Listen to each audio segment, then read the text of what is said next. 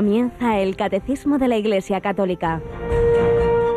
Un programa dirigido por el Padre Luis Fernando de Prada.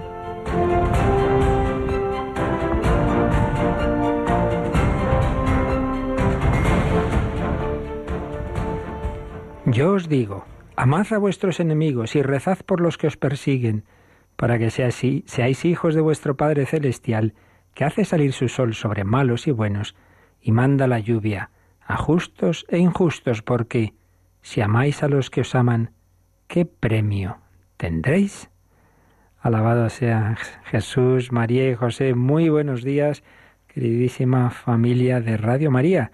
Estamos ya en esta segunda quincena del mes de junio, ya 19 de junio, ya entrando por tanto en el último tercio de este mes del corazón de Jesús que nos enseña cómo ama Él con ese amor gratuito, misericordioso, universal, y que llega a ese extremo de amar al enemigo. Y cuando decimos el enemigo, como comenta el padre José Fernando Rey Ballesteros, no pensemos simplemente en aquellos casos especiales en que una persona le han matado eh, unos terroristas eh, a tal, no hombre, también evidentemente, pero sin llegar tan lejos, señala él, pues también el enemigo es ese compañero de trabajo que amenaza con robarte el puesto, el vecino que está de obras y que te molesta, o lamentablemente puede ser el esposo con la esposa, la esposa con el esposo o los hijos en esas trifulcas familiares que tantas veces tenemos. Y pensemos en nuestro Señor Jesucristo. Los hombres le declararon la guerra a Cristo y no se defendió, ni huyó como los cobardes que hizo. Amó al enemigo y así conquistó su alma para la vida eterna. La mejor defensa ante quien viene a quitarte la vida es conquistar tú la suya para Dios. Amar al enemigo es pasión de conquistadores, señala Padre José Fernando. Pues ciertamente esto es lo más específico del amor cristiano. Lo demás, pues bueno, gente buena y buenas personas que, que hacen el bien, pero este llegar a amar al enemigo y, y hacerle el bien, es lo más específico cristiano, porque eso es sobrehumano, es sobrenatural. Necesitamos el Espíritu Santo, necesitamos el corazón de Cristo. Jesús, manso y humilde de corazón, haz nuestro corazón semejante al tuyo. Y así lo pedimos al Señor y así nos lo predica constantemente el Santo Padre. Tenemos, como habéis oído esta mañana, Mónica. Buenos días, Mónica. Muy buenos días, Padre. Santo Padre que se hace otro viajecito aunque ya tiene edad para estar quietecito en casa, pero no, no lo hace, ¿verdad? No, no, pues ese afán misionero que él tiene que él predica, pues él lo predica con el ejemplo. Y este mismo jueves va a viajar cerca de Roma hasta Ginebra, pero bueno, es un viajecito que le pues saca de, su, de su horario habitual. Y es que allí hay un, un organismo de lo más importante en el tema ecuménico, de, de unión de las confesiones cristianas, y cumple 70 años el Consejo mundial y ecuménico de las iglesias y el Santo Padre Valle y como intentamos hacer en esos viajes, al menos los momentos principales los tendremos en directo, ¿verdad? que no se pierda la programación de Radio María. Empezaremos, eh, o por lo, si no lo podemos retransmitir todo, también lo mencionaremos en los, exacto, en los informativos. Pero a las 11 de la mañana eh, eh, tendrá lugar una oración ecuménica y el encuentro ecuménico a partir de las tres y media. Así que esas dos horas ya sabéis que podéis seguir ese momento del Papa. Y antes de entrar en nuestra materia, recordamos que ya últimos días también para que nos deis vuestras opiniones sobre nuestros programas, esa encuesta que está en la página web, ¿verdad, Mónica? Sí, que no pierdan la oportunidad de, bueno, pues de transmitirnos su opinión sobre los programas de Radio María. Así que www.radiomaria.es y allí eh, podrán ver la encuesta y que la rellenen. En efecto, pues os pedimos esa vuestra ayuda porque cada verano repasamos la programación. Siempre hay voluntarios que dicen yo no puedo seguir. Es curioso porque con frecuencia se piensan que les hemos echado nosotros. De vez en cuando en esa misma encuesta ya me he encontrado ¿y por qué se quitaron el programa de, de la tierra prometida? Digo, eso, eso quisiera yo, que no que hubiera seguido, pero pobre Beatriz que lo hacía tan estupendamente, dijo, mira, yo ya no, no, me da la vida, ¿no? Y así pues nos ha pasado en varias ocasiones. Pero bien, esos son los casos en que el propio voluntario dice, no puedo seguir. Pero luego también, pues eso, conviene saber eh, vuestras, vuestras opiniones y si se puede, pues se, se atienden y si no, pues ya digo, hay cosas que ya no dependen de nosotros. Pero pongamos cada uno nuestro granito de arena. Bueno, pues vamos a la sección testimonial. Vamos a dedicar unos días, hemos estado hablando de, y seguimos hablando de la Iglesia y de los carismas que el Espíritu Santo ha suscitado y suscita en ella.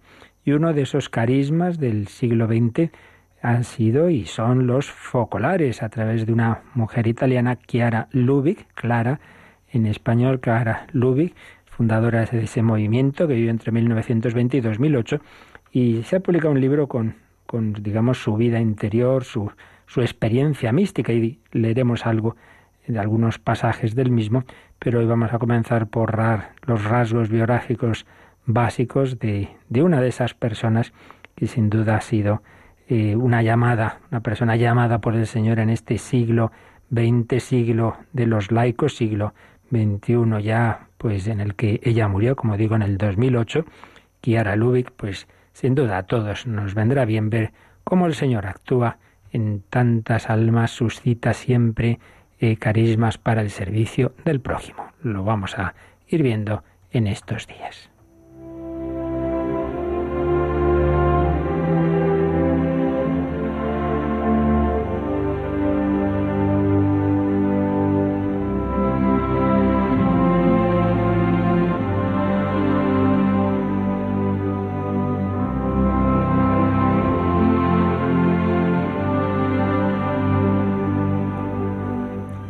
Chiara Lubick, fundadora del movimiento de los focolares.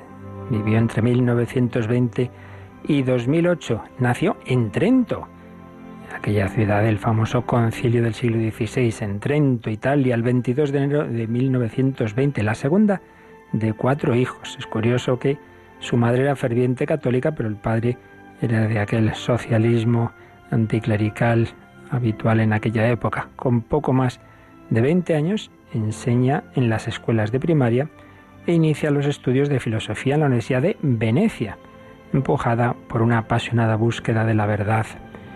Y llega, estamos en la Segunda Guerra Mundial, ve cómo esos bombardeos destruyen tantas cosas y tiene esa experiencia, esa comprensión de que solo Dios queda, un Dios que es amor. Y en esas circunstancias dramáticas, su vida se transforma responde a ese amor con mayúsculas, eligiéndolo como único todo. Entonces ella se entrega a ese amor de Dios el 7 de diciembre de 1943, fecha que suelen considerar los foculares como el inicio, digamos, de ese carisma, porque esa experiencia fue enseguida comunicada y compartida por un primer grupo de jóvenes. Y el 13 de mayo, fijaos, bonita fecha, 13 de mayo de 1944. Hay un terrible bombardeo de Trento que afecta también a la casa de los Lubick. Los familiares se tienen que desplazar a la montaña, pero Chiara se queda en Trento para no abandonar eh, lo que están haciendo ese grupo de jóvenes que quieren entregarse al Señor. Y entre los escombros abraza a una mujer enloquecida por el dolor, porque habían muerto sus cuatro hijos, el horror de, de esa guerra mundial y advierte la llamada a abrazar el dolor de la humanidad.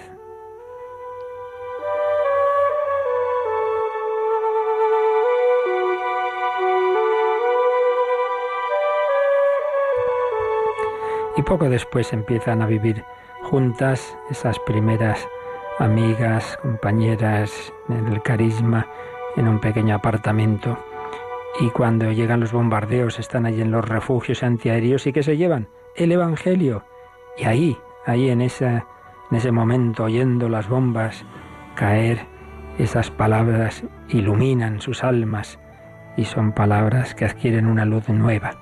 Kiara y sus primeras compañeras advierten el empuje a traducirlas en su vida, en su vida y entre los pobres de Trento inician lo que Chiara definirá como una divina aventura, aquello que hagáis al más pequeño. A mí me lo habéis hecho. Comparten con los pobres todo lo que tienen en plena guerra, víveres, vestimenta, medicinas, pues van llegando de una manera asombrosa, experimentan la providencia, dad y se os dará, pedid y recibiréis.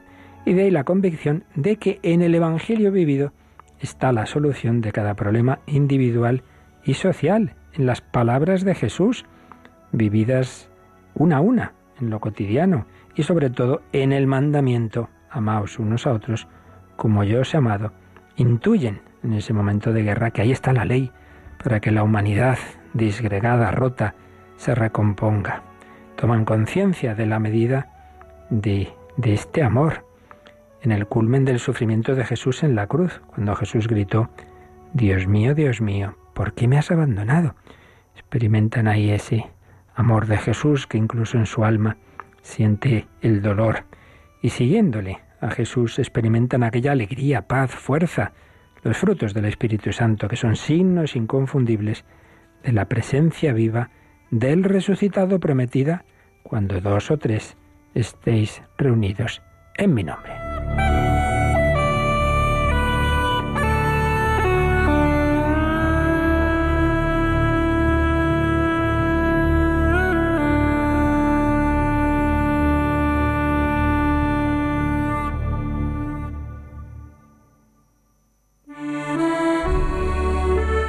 En el testamento de Jesús que todos sean uno.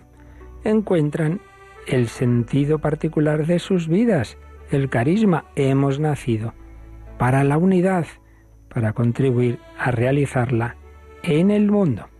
Precisamente cuando estamos viendo esas notas de la Iglesia, está la primera, la Iglesia es una, unidad, pues es un aspecto clave de ese carisma que el Señor suscitaba en esas jóvenes en plena desunión de la humanidad en la Segunda Guerra Mundial.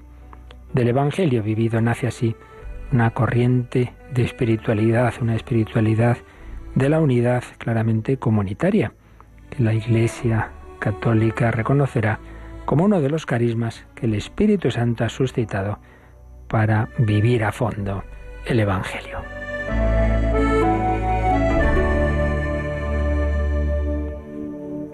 Y así jóvenes, trabajadores y profesionales se fueron uniendo a aquel primer grupo, familias, personas de todas las categorías y edades, sacerdotes, religiosos, de manera que en poco tiempo unas 500 personas están involucradas en una comunión espontánea de bienes materiales y espirituales, siguiendo el estilo de las comunidades de los primeros cristianos, un solo corazón y una sola alma. Y entonces el obispo de Trento, Carlo de Ferrari, afirmó, aquí está el dedo de Dios y dio su primera aprobación. Es curioso que esa misma expresión tuvo un papa cuando los primeros compañeros de San Ignacio presentaron el germen de lo que sería la compañía de Jesús.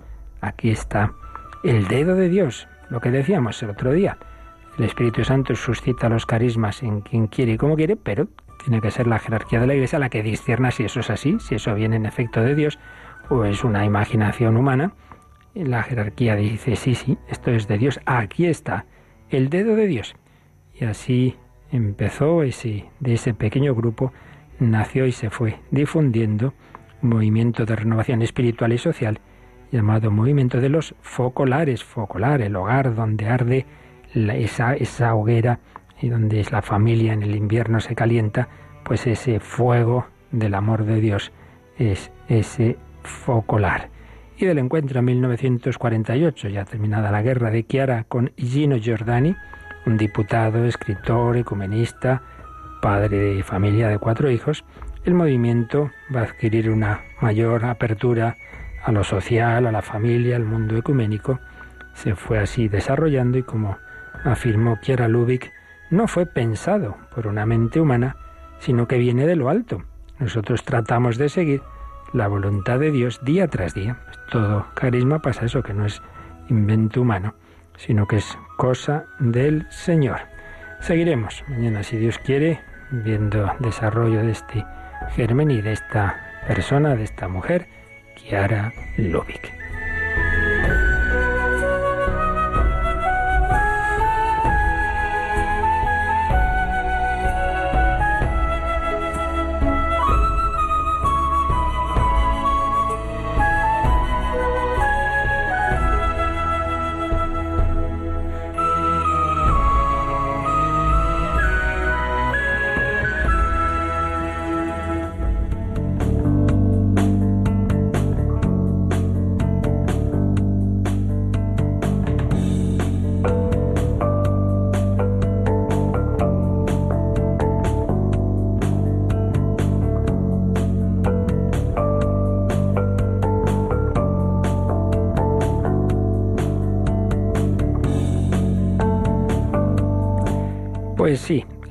De la unidad. La Iglesia es una santa, católica y apostólica. Habíamos comenzado ya ese nuevo párrafo de la catequesis sobre la Iglesia, el párrafo tercero, que se titula así, La Iglesia es una santa, católica y apostólica, lo que llamamos esas notas esenciales de la Iglesia. Estamos viendo el misterio de la Iglesia, vimos su nombre, su origen, fundación, su origen en Dios. Jesucristo es el que la va fundando e instituyendo en esos pasos de su vida y la manifiesta ya definitivamente enviándole el Espíritu Santo en Pentecostés. Estuvimos viendo esas imágenes que van acercándonos al misterio de la Iglesia, pueblo de Dios, cuerpo de Cristo, esposa de Cristo, templo del Espíritu Santo, y entramos ya en estas notas que van mostrándonos su esencia, estas notas de la Iglesia que profesamos en el credo niceno-constantinopolitano. Ya habíamos visto el primer número introductorio, vamos a releerlo para retomar ahí nuestra catequesis, Mónica. Repasamos este número que ya leímos el otro día, el 811. Esta es la única Iglesia de Cristo, de la que confesamos en el credo que es una, santa, católica y apostólica. Estos cuatro atributos, inseparablemente unidos entre sí, indican rasgos esenciales de la Iglesia y de su misión. La Iglesia no los tiene por ella misma. Es Cristo quien por el Espíritu Santo da a la Iglesia el ser una, santa, católica y apostólica, y Él es también quien la llama a ejercitar cada una de estas cualidades. Cada una de estas cualidades. La Iglesia brota de Cristo, entonces, claro, eso como los hijos que se parecen a sus padres. Jesucristo es uno, es una única persona, con naturaleza divina y humana, sí, pero es un único sujeto. Pues la Iglesia es una, con naturaleza divina y humana, porque lo esencial suyo viene de lo alto, es divina en tanto en cuanto su origen está en Dios y su alma es el Espíritu Santo, pero a la vez es plural, muy plural, porque tiene tantos hijos y tantos estilos y, bueno, muchos motivos de diversidad que iremos viendo. Cristo, una persona, la Iglesia es una y a la vez múltiple. Cristo es santo, el santo de los santos, solo tu Señor, solo tu Altísimo Jesucristo, la Iglesia es santa sí, compuesta por pecadores, pero en sí misma, en lo que tiene de iglesia, es decir, en lo que tiene de cuerpo de Cristo, es santa. Luego, somos santos en tanto en cuanto nos dejamos mover por esa esencia de la iglesia y en tanto en cuanto nos separamos de ella, es decir, de la gracia divina que se nos comunica en la iglesia, en, en ese en ese aspecto ya somos pecadores, pero no lo somos en tanto en cuanto somos miembros de la Iglesia, sino al revés, en tanto en cuanto dejamos de alguna manera de serlo. Porque la plena pertenencia a la Iglesia, no solo a su cuerpo, sino a su alma, implica la gracia de Dios. Por tanto, aquel que vive en pecado mortal, en cierto modo, se ha salido de la Iglesia. No, no es que deje de ser miembro, sigue siendo bautizado, etcétera, pero es verdad que no está en ese momento en el corazón de la Iglesia. Por tanto, la nota de la santidad mm, implica eh, que de por sí el que vive unido a la Iglesia recibe esa santidad. Y en cambio, cuando pecamos, pues es precisamente un separarnos del corazón de la Iglesia. La Iglesia es una, la Iglesia es santa, como su fundador, la Iglesia es católica. Jesucristo no ha venido por unos cuantos, Él ha muerto por todos los hombres. Tengo otras ovejas que no son de este redil. Jesús tiene un corazón universal, claro que sí. Ya lo dice San Juan, que iba a morir Jesús no solo por reunir a los israelitas, sino a todos los hijos de Dios dispersos. Jesús tiene un corazón universal, la Iglesia tiene ese corazón universal. Id al mundo entero y anunciar el Evangelio a toda la creación. La Iglesia, siguiendo a su Maestro, tiene unidad, santidad, catolicidad y apostolicidad. Cristo es el apóstol del Padre. El Padre nos envía a su Hijo, tanto amó Dios el mundo, que le entregó, le envió a su único hijo. Bueno, pues Jesús a su vez envía a los apóstoles. Como el Padre me ha enviado, así os envío yo. Entonces la iglesia está edificada sobre esos enviados, esos mensajeros, que es lo que significa la palabra apóstol, que Jesús nos ha enviado. Entonces hay como una cadena en la que yo recibo al apóstol y el que a vosotros recibe, a mí me recibe, al recibir al apóstol, al sucesor de los apóstoles, los obispos y sus colaboradores, etcétera, recibo a Cristo, el que a vosotros escucha, a mí me escucha y el que a mí me escucha, escucha al Padre Celestial. Quien me ve a mí, ve al Padre. Por tanto, el Señor, la Santísima Trinidad, nos invita a unirnos, unirnos a esas divinas personas, pero con estas mediaciones. La primera y fundamental, el envío del Hijo que se hace hombre para ser camino, verdad y vida, el Padre y el Hijo nos envían al Espíritu Santo, el segundo gran misionero, pero luego después ellos, eh, Jesús y el Espíritu Santo, nos envían a los, a los hombres movidos por ese Espíritu que extienden el Evangelio y hacen presente a Cristo con la fuerza del Espíritu Santo en el mundo entero. Y así, pues vemos que esas notas de la Iglesia, unidad, santidad, catolicidad y apostolicidad, pues son reflejo, claro, de aquel que la ha fundado e instituido, de Jesucristo y siempre unidos a Él, el Padre y el Espíritu Santo. Ya vimos unas palabras, una, una visión de conjunto de estas cuatro notas y vamos a ver cómo también en el llamado credo del pueblo de Dios, aquella solemne profesión de fe con la que el Papa Pablo VI eh, clausuraba ese año de la fe, que hubo ni más ni menos que en aquellos años tan difíciles, en el año 68, y ya lo hemos citado varias veces, hizo como un credo actualizado para, digamos, venir a decir lo que el credo de todos los siglos decía, pero también respondiendo a errores que en aquel momento se estaban extendiendo dentro de la misma Iglesia.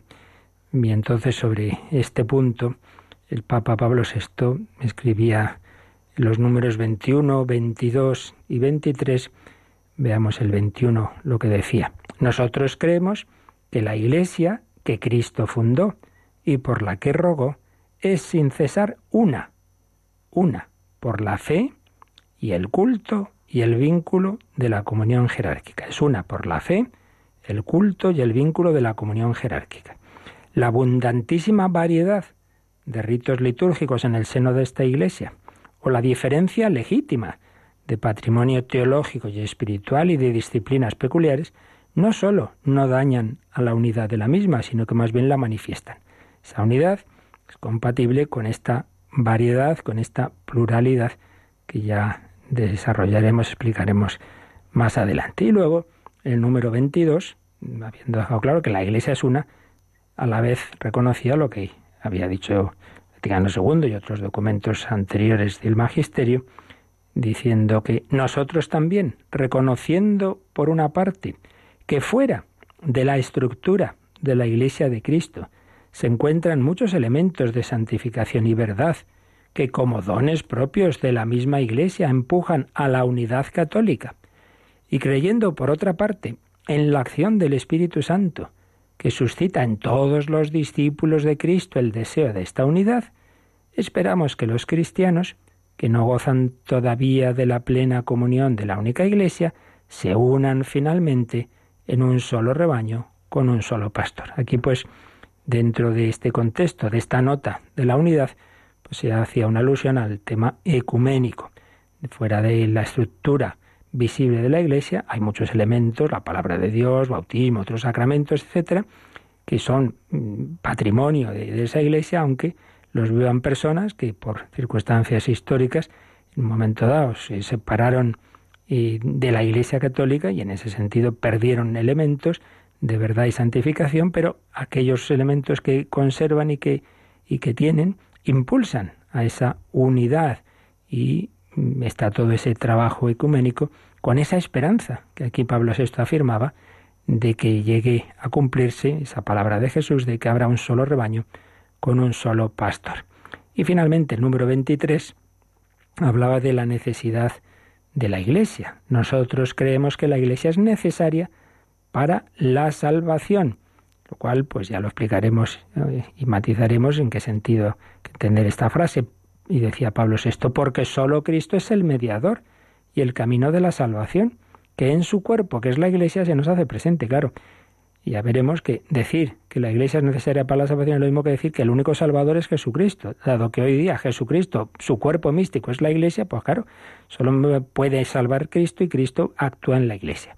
Solo Cristo es el mediador y camino de salvación y se nos hace presente en su cuerpo que es la Iglesia. Pero el propósito divino de salvación abarca a todos los hombres y claro, aquellos que, ignorando sin culpa el Evangelio de Cristo y su Iglesia, buscan sin embargo a Dios con corazón sincero y se esfuerzan bajo el influjo de la gracia por cumplir con obras su voluntad, conocida por el dictamen de la conciencia, ellos también, en un número que ciertamente solo Dios conoce, pueden conseguir la salvación eterna. Todo esto ya lo explicaremos con calma. Pero nos quedamos ahora en esa visión de conjunto de esas cuatro propiedades o notas y ya hemos mencionado también que se publicó y se difundió mucho un pequeño comentario pequeño, de librito pequeño de, de la pero muy rico de contenido de aquel eh, jesuita, teólogo jesuita, el padre Cándido Pozo, fallecido hace unos años,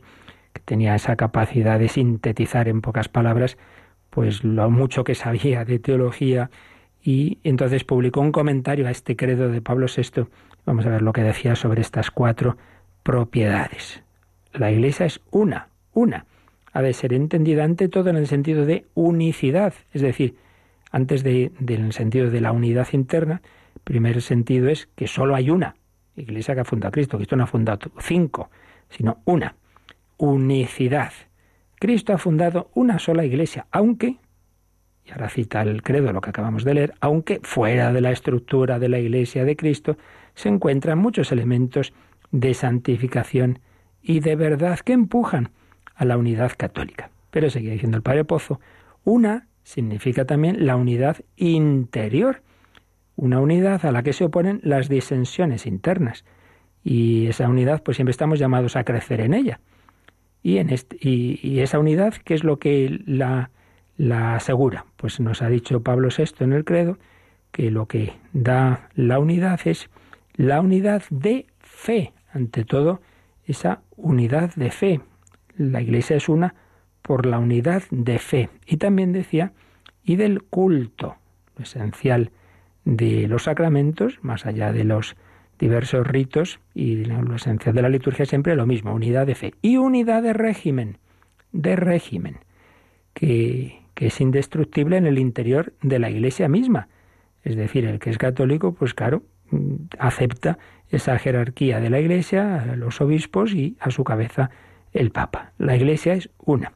La Iglesia es santa, en un sentido ontológico, quiere decir ontológico, en su mismo ser, en sí misma, en lo que es, la Iglesia es sacramento primordial, como vimos en su momento, es decir, algo visible a través de lo cual nos encontramos con el invisible, con Dios, que nos comunica su santidad, sentido ontológico, el ser, el ser de la Iglesia, pero también un sentido moral, porque vemos a lo largo de la historia de la Iglesia, si uno nos ha dejado llevar de las visiones parciales que solo subrayan las leyendas negras y solo lo negativo y no lo infinitamente superior que es lo positivo, entonces ¿qué vemos? Pues que la Iglesia en 20 siglos ha dado a luz a millones de santos. Son unos poquitos, pero anda aquí cuánta gente, cuántas familias, cuántos laicos, sacerdotes religiosos, tanta gente que la gracia de Dios a través de la Iglesia ha elevado su, su vida moralmente, cuántos santos. Eh, desde los primeros mártires y, todo este tipo de, de vocaciones, pues hasta las personas que ahora mismo están dando la vida por Jesucristo. Unidad, santidad, catolicidad. La apelación de católica, decía el padre Pozo, se aplica a la Iglesia, porque todos los hombres son llamados a formar parte del nuevo pueblo de Dios, todos los hombres, y porque de hecho de todas las gentes de la tierra se compone ese pueblo de Dios, porque de todas recibe a sus ciudadanos, una expresión del Vaticano II en la Lumen Gentium número 13. Es católica porque todos los hombres de todos los pueblos y razas estamos llamados a formar parte del pueblo de Dios y porque de hecho el pueblo de Dios, que es la Iglesia, de hecho, pues tiene miembros de, de, todas partes. No es una religión, mira, esta es la religión típica que solo la tienen los de no sé qué zona del mundo. No, no, no es católica. Y apostólica, en su sentido más primitivo y tradicional, esta nota va ligada a la idea de sucesión apostólica que se realiza en la, en la jerarquía eclesiástica, la sucesión de los apóstoles en, los obispos y la sucesión de, de los papas al, a Pedro, en, al obispo de Roma.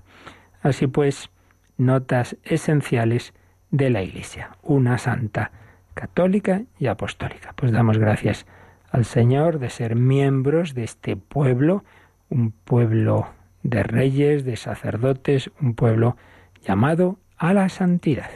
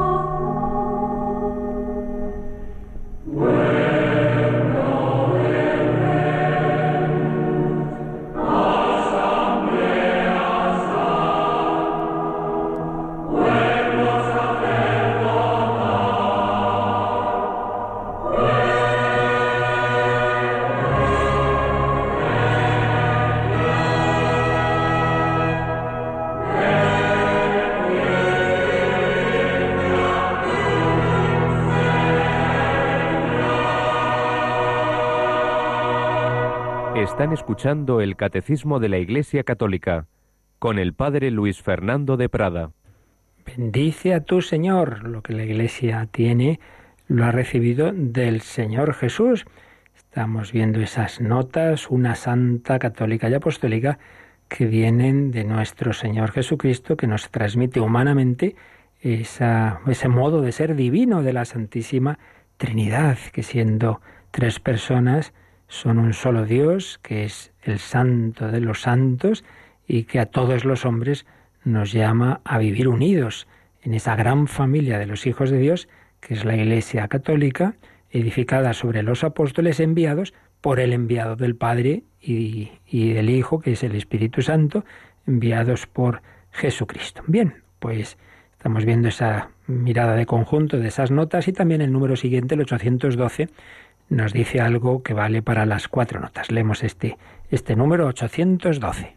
Solo la fe puede reconocer que la Iglesia posee estas propiedades por su origen divino, pero sus manifestaciones históricas son signos que hablan también con claridad a la razón humana. Recuerda el Concilio Vaticano I.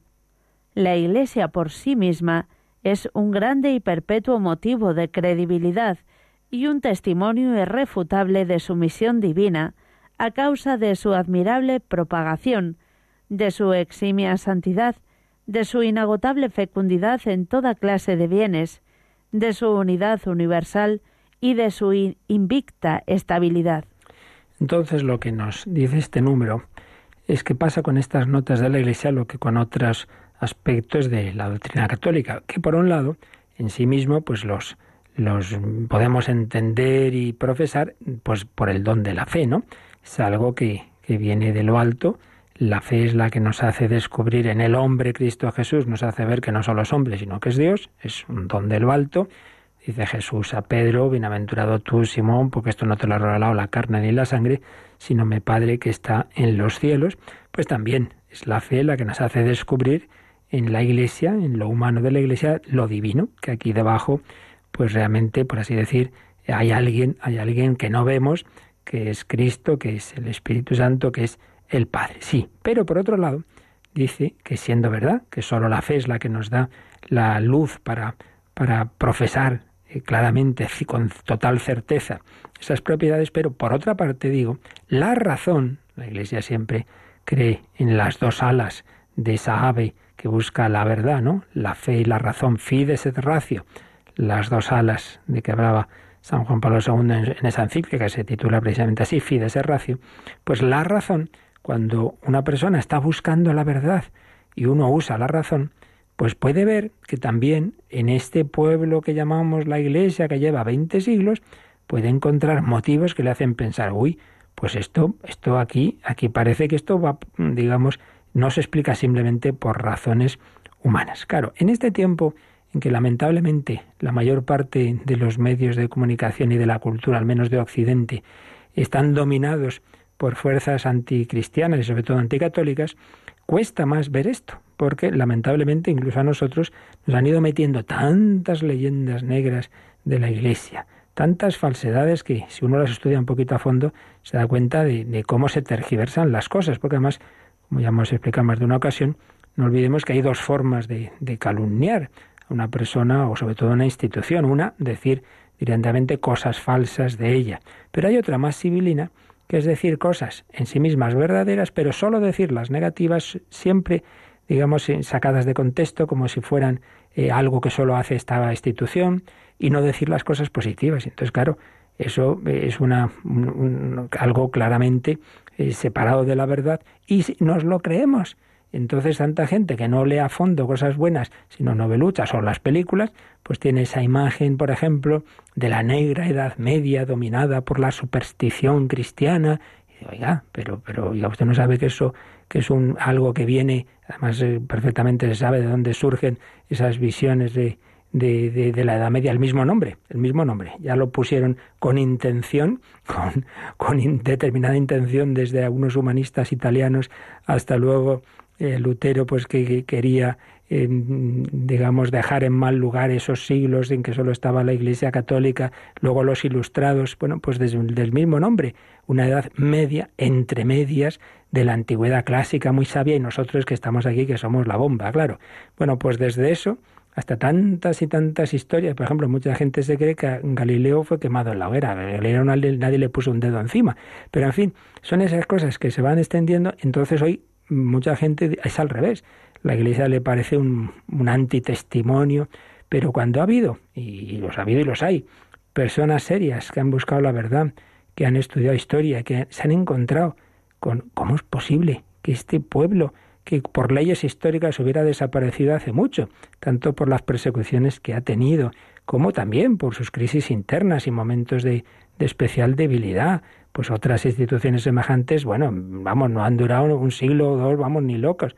20 siglos. Y ahí está.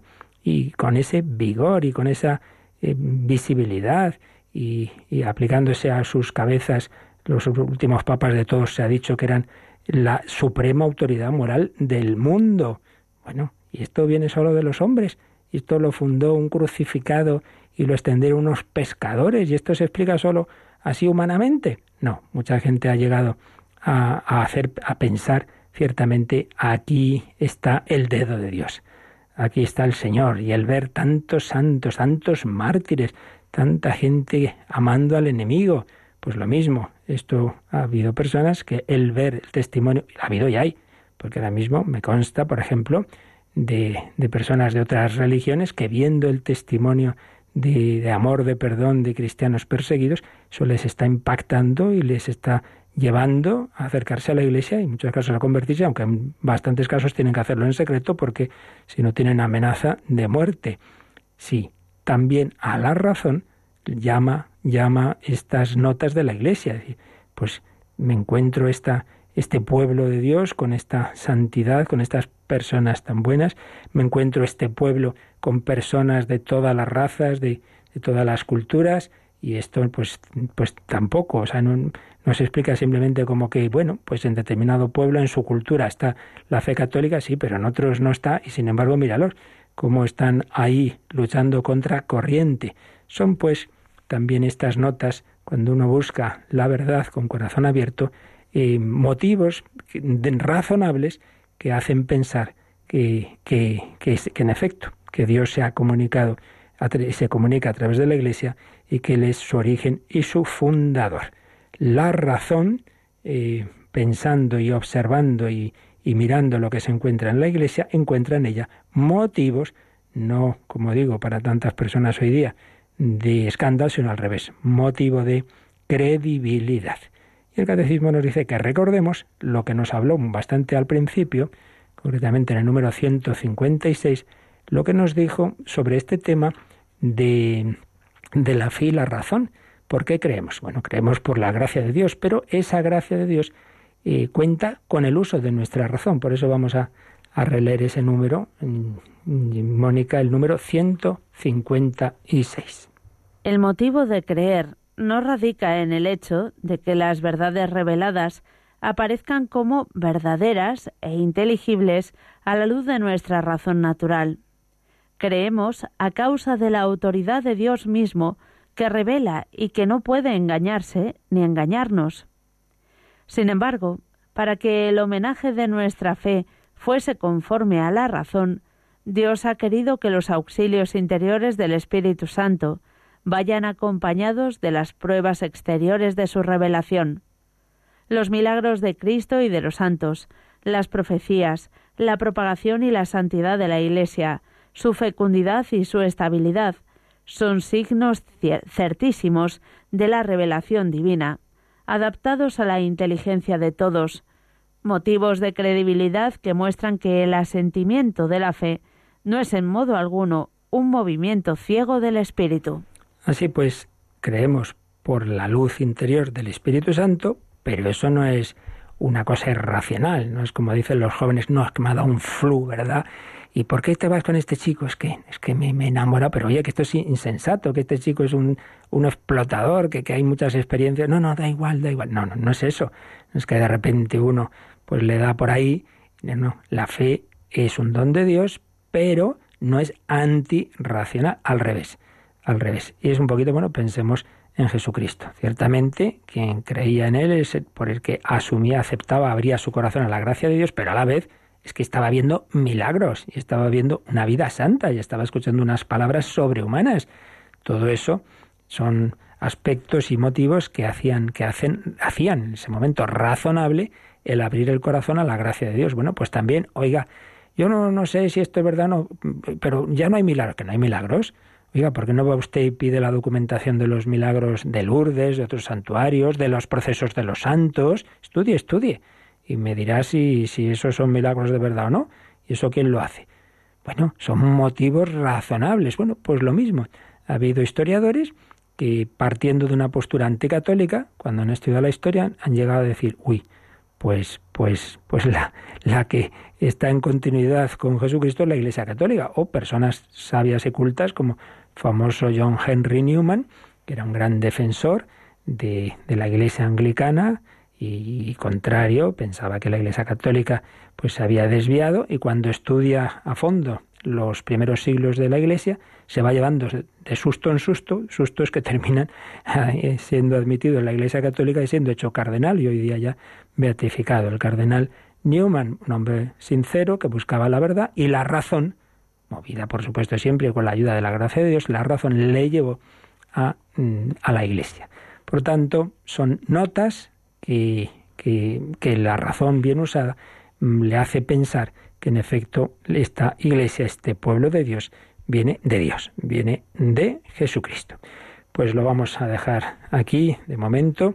Son los dos números introductorios al conjunto de estas notas. Estas notas o cualidades esenciales, propiedades del pueblo de Dios, de, la Iglesia, eh, que como decimos, provienen de su mismo Creador, de su mismo Señor. Jesús es, es una persona, la Trinidad es un único Dios, pues la Iglesia es una. Eh, solo Dios es santo, la Iglesia es santa. Dios ha creado a todos los hombres para que nos unamos con Él. La Iglesia está llamada a acoger a toda la humanidad como vínculo, sacramento de unidad con Dios y entre nosotros. La Iglesia es católica y todo procede de que el Padre nos ha enviado a su Hijo hecho hombre y el Padre y el Hijo nos han enviado al Espíritu Santo, pero se mueven y también o actúan a través de los apóstoles enviados por ellos, como el Padre me envió, si os envío yo. La Iglesia es apostólica, una santa, católica y apostólica. Damos gracias a Dios y mañana ya empezamos a ver cada una de estas notas. Concretamente ya profundizamos en esa primera nota de la unidad. Lo agradecemos de nuevo, profesamos nuestra fe y también si queréis alguna consulta es el momento.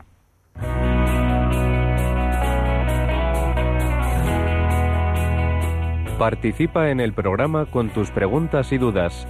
Llama al 91005 9419. 91005 9419 también puedes escribir un mail a catecismo arroba radiomaria.es. Catecismo arroba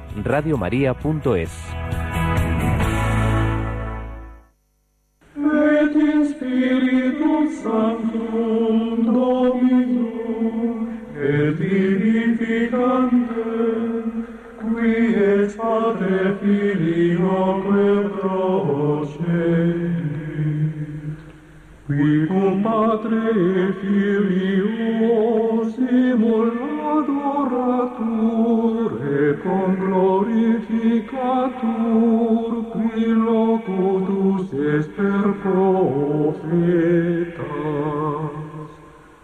Et donas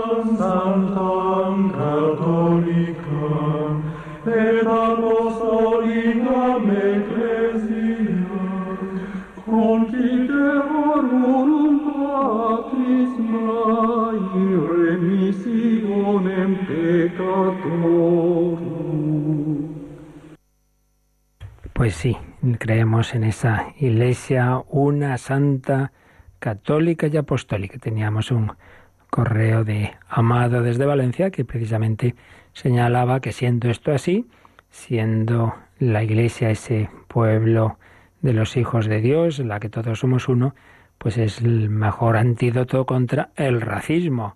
porque todos somos miembros, escribe, de una sola iglesia sin distinción, totalmente de acuerdo. Por eso a veces uno dice, bueno, esta persona quizá antes que católico eh, tiene otras señas de su identidad y, tiene estas actitudes racistas, dice, hombre, pues no eres muy coherente con, con tu fe, que te marque más ese sentido de fe, de ver en todos los hombres hijos de Dios, que no este otro tipo de consideraciones mucho más superficiales de las distinciones que hay entre, entre todos los hombres. Y luego nos escribe José Javier y dice, soy un asiduo oyente y benefactor de Radio María, muchas gracias. Quería plantearles una cuestión. Me decidí a colocar una pequeña pila para agua bendita en la entrada de casa. A mi mujer no tengo que explicarle nada, pues lo vivimos juntos. Pero a mis hijos no sé cómo explicarles su sentido y significado para que no caigan en rutina, superstición, indiferencia. Tienen ocho, cinco y dos años. ¿Algún consejo de cómo presentárselo? Bueno, en primer lugar, nos alegra mucho. Eh, este lo plantea muy bien, muy bien. Está muy bien tener agua bendita en casa, pero bien dice hay que tener cuidado de que no pueda aparecer rutina, superstición, indiferencia pues sí, todo lo bueno lo podemos estropear. Entonces, ¿algún consejo? Bueno, explicarlo, hacer, digamos, como una pequeña eh, catequesis. Entonces, en dos palabras, lo más esencial es que eh, el agua bendita es un recuerdo y una especie de invitación a la oración de qué? El agua, por un lado, nos recuerda la vida. Entonces, recordad, niños, que em, habéis sido, hemos sido bautizados en el nombre del Padre y del Hijo y del Espíritu Santo. Entonces, coger el agua bendita, hacer la señal de la cruz, decir en el nombre del Padre y del Hijo y del Espíritu Santo, es como decir, sí, sí, yo quiero este día vivirlo, esta noche, dormirla en el Señor, con el Señor, con, con Dios Padre, Hijo y Espíritu Santo. Renuevo mi entrega, mi consagración, yo quiero ser de Dios. Y por otro lado, es pedir a Dios eh, también el aspecto de purificación. Señor, te pido perdón de mis pecados. Es como hacer un pequeño acto de contrición. Entonces, no es la materialidad del agua, sino unida a ella la actitud del corazón de ser, de querer vivir con Dios y a la vez de pedir ser purificados de los pecados. Y bien hecho, este gesto y esa oración interior, pues es también una manera de purificación de los pecados veniales, que el Señor, pues con nuestra oración y, y, con esa agua bendita que recuerda nuestro bautismo, pues, pues nos, nos limpia también el corazón. Entonces, bueno, pues hay que intentarlo hacer así y como todo, pues hay que vivirlo desde el corazón y claro que todo, también ir a misa podemos caer en la rutina y estropearlo, ¿no? O hacerlo en plan como fuera automático. No, siempre hay que hacer todo desde el corazón. Muchas gracias y es una buena iniciativa el tener esa agua bendita en casa. ¿Tenemos alguna llamada, Mónica? Sí, nos ha llamado una oyente que prefiere permanecer anónima y nos preguntaba eh, si en la Biblia aparece el origen del demonio. Luego tenía otra segunda pregunta sobre eh, la separación, pero se la formulo si queda tiempo. Vale. Bueno, sí, sobre el origen, el origen, ahora mismo tendría yo que pensar en qué momento exactamente o, dónde se nos habla. No se explica, es verdad que hay un tema misterioso, ¿no? De en qué momento los ángeles, o sea, lo que está claro es que Dios no ha creado demonios, Dios solo ha creado seres buenos, ha creado ángeles, espíritus puros. Pero lo vemos por rasgos que aparecen en distintos lugares de la, de la escritura, eh, se ve que hay algo, hay un momento inicial de esa creación de los ángeles en que algunos de ellos se rebelan contra Dios y entonces en vez de querer vivir desde la amistad con Dios, desde, desde, desde la dependencia de Dios, pues prefieren vivir desde sí mismos, desde su propia autosuficiencia y se convierten a sí mismos en, en, demonios. Claro, el primer capítulo donde aparece la presencia del demonio en la Biblia, todos sabemos, es en el pecado original, es el capítulo 3, y ahí ya aparece, ya aparece ya como, como eso, que ya, ya es el demonio bajo la imagen de la serpiente. Es en otros sitios donde aparece alguna referencia a que algo ocurrió antes en ese mundo angélico por el cual los ángeles se habían convertido en demonios. Ahora mismo no, no podría darle las referencias exactas, ya, en todo caso ya lo miraré y si hace falta pues ya, ya lo completaremos en, en otro día. Pero ciertamente eh, lo que está claro es eso, que, que es un, un, digamos, un pecado original de algunos ángeles que se convierten en demonios. Y la otra, pues nos da tiempo un poquito, a ver de qué iba. Nos eh, comentaba que cuando habla con su hija sobre el sacramento del matrimonio, eh, por la fe lo entiende, pero no sabe cómo explicarle eh, la cuestión de que si, bueno, pues está casada, pero eh, va muy mal con el marido, se mm. separan y encuentra a otra persona porque no puede ser feliz eh, con esa otra persona, con lo cual dice que humanamente le cuesta buscar una explicación. Mm. Bueno, desde luego esto no se puede explicar en dos minutos, eso está claro. Y es verdad que hay un cierto nivel, que hay un cierto nivel, como ya dice, viene ya más de lo alto, ¿no? Viene más de la fe, pero también hay razones, también hay razones humanas, porque, vamos a ver, en primer lugar, primero hay que distinguir, tengamos claro la diferencia entre lo que es la separación y lo que sería la ruptura. Está claro que hay situaciones en que ya por todos los intentos que se hayan hecho pidiendo todas las ayudas del mundo y se ve que una convivencia es, es, negativa, pues a veces no hay más remedio que la separación. Eso, eso siempre la Iglesia ha contado con esa posibilidad. Distingamos eso pero que es separación física de, bueno, pues tú aquí y yo allí, pero sabes, somos conscientes de que seguimos, sigue un vínculo que viene del alto, que viene de Dios, ¿no?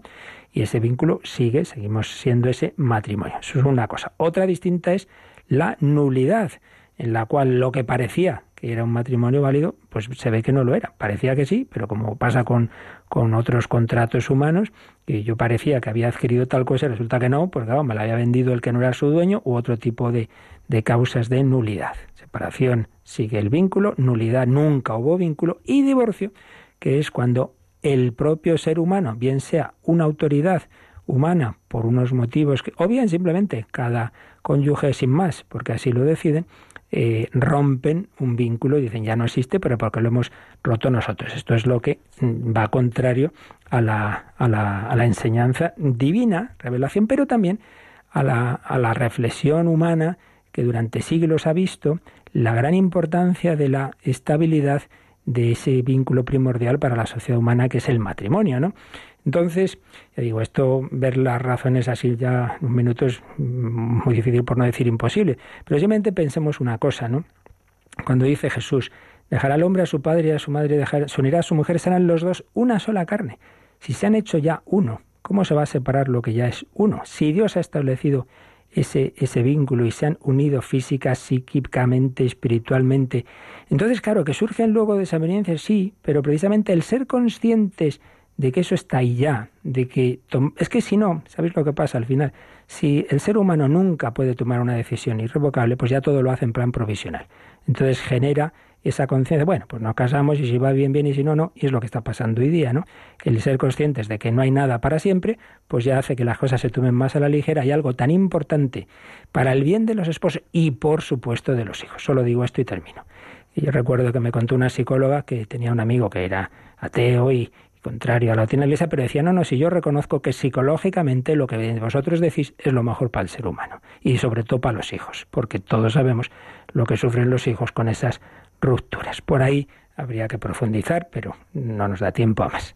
La bendición de Dios Todopoderoso, Padre, Hijo y Espíritu Santo, descienda sobre vosotros. Alabado sea Jesucristo.